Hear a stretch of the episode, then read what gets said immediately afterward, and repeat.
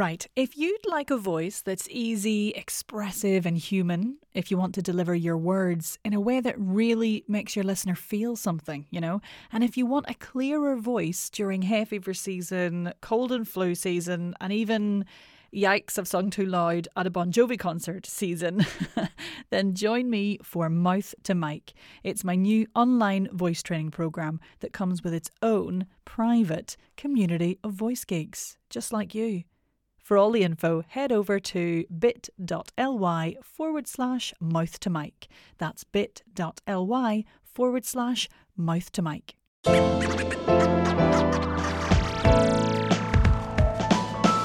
This is the Voice Coach Podcast for all the tips and tricks on getting the most out of your speaking voice. I'm Nic Redman, and I'll be sharing everything you need to know to keep your voice healthy, sounding great, and working the way it should. If you're an actor, voiceover, speaker, presenter, or podcaster, you're in the right place. Hopefully, it'll be a wee bit of crack too. Let's get started. We interrupt this resonance training phase of the Voice Coach podcast to bring you an important podcast about Allergies. Oh dear God. now, this one may be specific to the UK folks right now. Hashtag hay fever season. But, you know, if you do suffer from hay fever or allergies anywhere else in the world, at some point this might be uh, useful to you. This is basically a short and sweet episode on what to do when hay fever affects your voice, and some of this can be related to general allergies as well, and it's inspired by hay fever season here in the UK. hay fever and the voice, what to do. Basically, I've had an influx of clients ask me how to combat the vocal symptoms that come with hay fever. Things like sinus congestion, allergic rhinitis, dry throat, scratchiness in the voice, early onset vocal fatigue, laryngitis, even, runny nose, postnasal drip, irritating sort of habitual coughing patterns there's just loads of them, and I really feel for people who have hay fever badly, just like many of my clients. Basically, when your immune system reacts to the pollen and produces chemicals like histamines, all sorts of inflammations and irritations can occur within the vocal mechanism. So, I have a slight disclaimer in here, obviously, because I am not your doctor, physical or primary caregiver, and I don't know your specific symptoms or the medication you are currently on. so, what follows here is not a list of drugs to buy. it's a few suggestions of things that can help to relieve the effects of hay fever and allergies on the voice.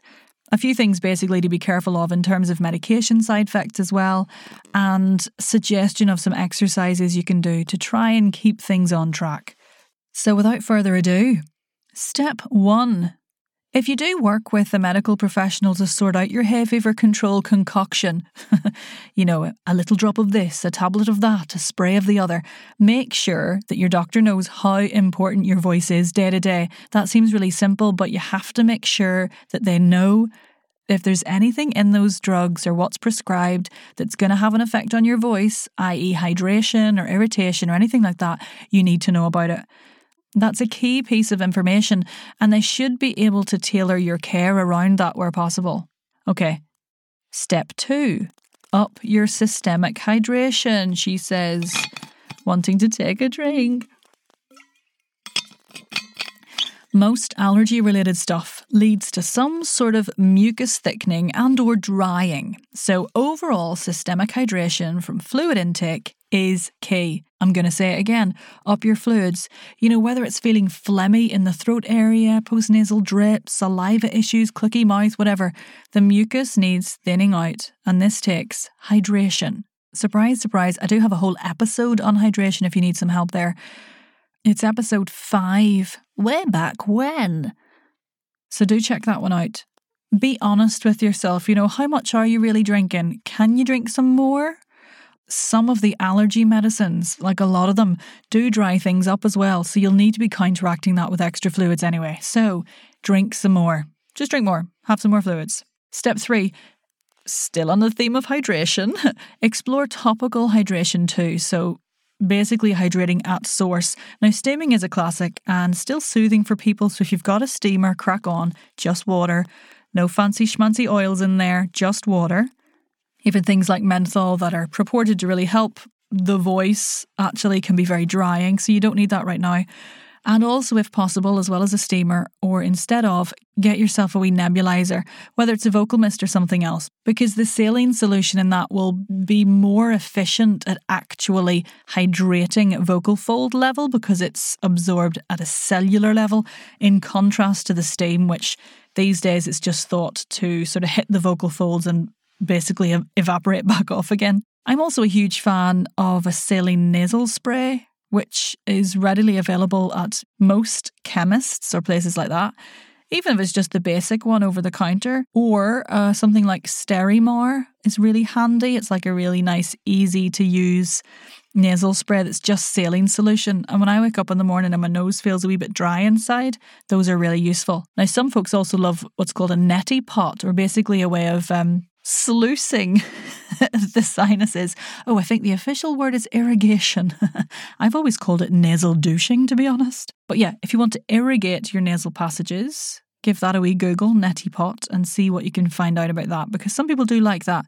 But the general advice is don't do it more than once a day because you don't want to wash away all the kind of nice, naturally occurring immune cells and whatnot in there that your body needs. It's balance, like all things. And the other thing is, don't use it if you've already got a horrific cold or infection up there, because swilling that around your sinuses isn't going to help. Okay, so that's hydration from a systemic level and also from a topical level at source. Step four, if you like a lozenge, that's fine, but go for a glycerin pastille to soothe the back of the pharynx if you like. Avoid anything again that has menthol, which can dry out, or pain killing properties, because it won't help in the long run. I also really like if you've got a bit of a cough, something like an all natural pastille. So the one that I really like is called Bronchostop. I find those really soothing for if I've got a bit of a cough coming on. Always check the ingredients, of course, in relation to your current lifestyle and, you know, what you can and can't have. Step five, just, you know, live well generally.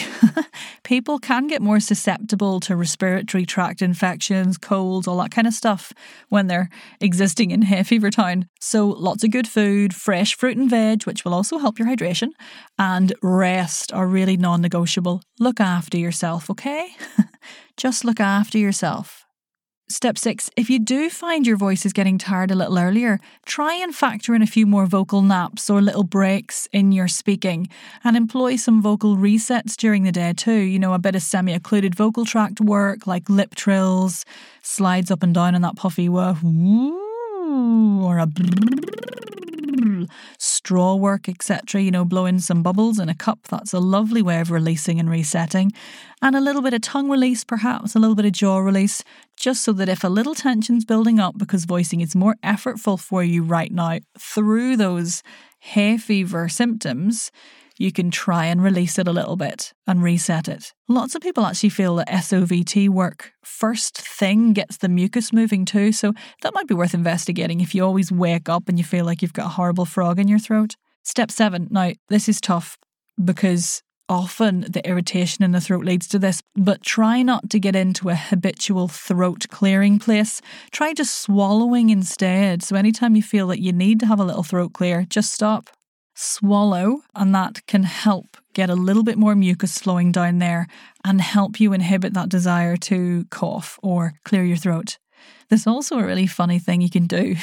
I never really know if it's any better or not than throat clearing, but a, a kind of gentle, airy it always makes me laugh because it's not something I'd want to do on the bus or in public. But if you're in the studio and you feel like you've got a cough, instead of going, and really slapping the cords together. If you can try this, a kind of hitch, breathy onset huff, I suppose, for want of a better word, that might be something to think about too. Although swallowing's grand, I just wanted to throw that other one in there for the lulls. But of course, again, keep it easy. If you're pushing, pushing, then you're going to get loads of airflow through there and loads of tension, and it's not going to help. A gentle huff. I'll stop now, I'm just amusing myself. There are also lots of holistic suggestions out there for hay fever, like Local honey is supposed to be really good at helping you build up a natural immunity to the particular pollen in your area, which might be worth investigating. Avoiding foods with histamine in them as well, like wine, sad times, and all sorts of things like that. And look, your body is your body, so depending on how awful a time you're having with hay fever, it might be worth investigating those too. But you know me, I'm not a fan of giving anything up unless you really, really have to. Right, so main takeaways here are Firstly, be honest with your doctor. Tell them you need your voice, and hopefully they can tailor your uh, prescriptions to support that. Number two, hydration, systemic and topical. Number three, keep your lozenges basic. Don't go for any fancy stuff with painkillers and all this kind of nonsense. SOVT work, both to help reset if you're getting vocally tired a little more quickly and to get things cleared in the morning. Replace your throat clear with a nice swallow or a weird breathy huff, and saline nasal spray. Okay, I'm going to stick a few useful articles in the show notes just if you'd like a few more insights. But for now, hang in there. Good luck. It will end. this is a season, if you're talking about hay fever. In the meantime, hang in there. Good luck. Hay fever season will end. Thanks for listening to the Voice Coach podcast. To get the most out of your voice, come on over to our free community on Facebook, the Voice and Accent Hub. See you in there.